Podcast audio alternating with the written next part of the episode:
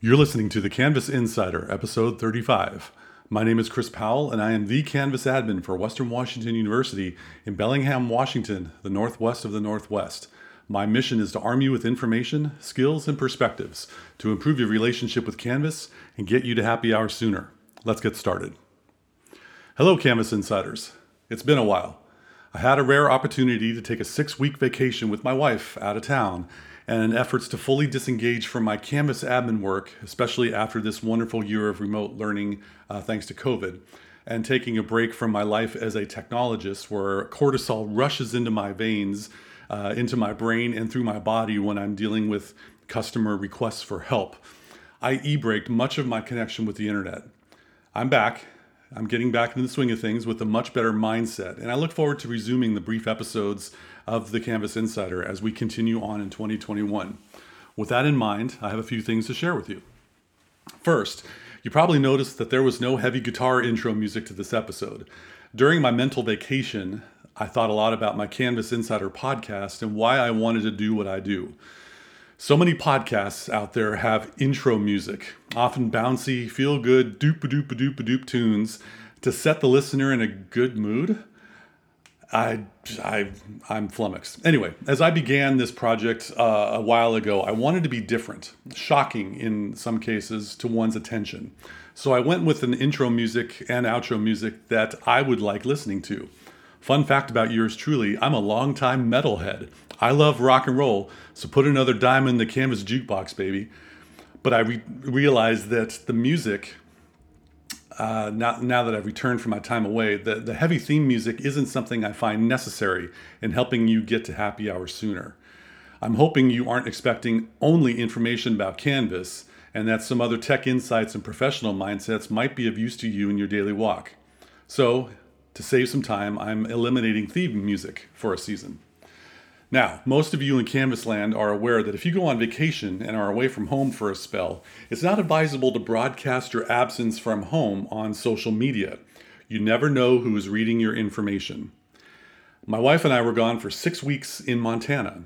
We spent a week in six different cool cities. Well, five actually Lolo, Missoula, Helena, Helena again, Billings, and Bozeman. It was absolutely glorious to take that time away and I didn't know just how badly I needed the break until I found myself in a straight up traditional log cabin with limited internet access. It was just what my mind and my body needed. Now that I'm back home after six weeks of rest, I'm sharing where I was. Maybe you can keep this in mind in the future if you're taking time away from home.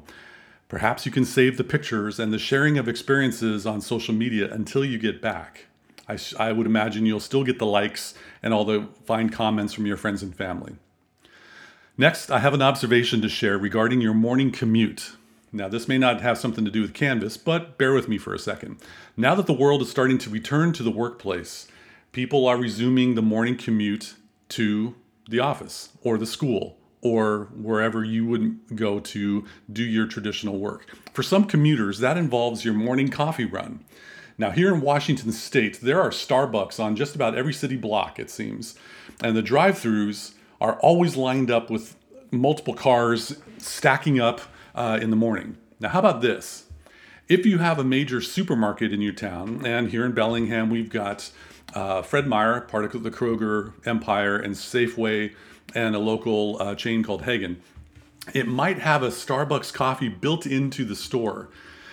Now, even though you have to pull into the store's parking lot, get out of your car, and get your coffee order in person, I would wager that the line is few, if non existent, inside the store. And the total time you'd spend getting your coffee in the grocery store would take less time than waiting in the car lineup. Something to think about. And finally, I have a professional tip for online presenters.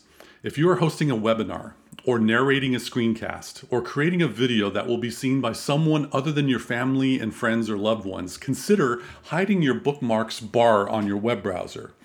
I'm not sure if you're purposely intending to share a part of your personality by displaying your saved websites for all to see during your presentation, but it's a distraction for us trying to pay attention to what you're presenting. Also, if you have tabs already set up in your browser, consider pinning your tabs so we don't see where you're headed and get distracted from what you're presenting.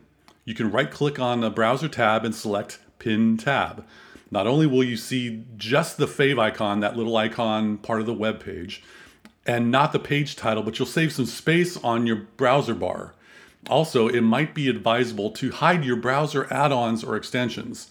Once again, it's distracting for those who are wanting to focus on what you're presenting when we see various icons added on your web browser. We're looking around while you're lecturing. Let's just, you know, make no mistake. Before you hit record, you can right click on the browser extension icon and select either pin to overflow or hide extension or something like that. You don't have to necessarily remove or uninstall your extensions from your browser. Just hide them during your presentation. Pro tip instead of modifying all of what I suggested just now on your daily driver computer user profile, why not create a new user on your computer? Call it presentation. Select a boring, drab, solid color wallpaper background and have a clean browser or PowerPoint devoid of personal or professional icons or bookmarks on your desktop. This will be solely for your presentations. See, compartmentalizing your presentation work can be beneficial from inadvertent oopses in sharing too much information with others viewing your work. So there you have it. I appreciate you once again listening to the Canvas Insider, episode 35. If you're inclined, I'd love to have you subscribe to the show on whatever podcast app you're currently rocking. And if you have a fro- uh, and if you have a free moment, say hey. Uh, you're welcome to email me on Chris Powell, all one word, no fancy stuff, C H R I S P O W E L L, at hey.com. I'm uh, working with Hey just to check out that new email interface, and I'm uh, seeing how that works. So, if you have any comments or feedback or anything you'd like me to chat about from a Canvas admin perspective or from a technologist perspective, say hey. Uh, and if you are on Twitter, I'm at Canvas Insider. So until next time, always invest in yourself. You're worth it. Thanks for listening.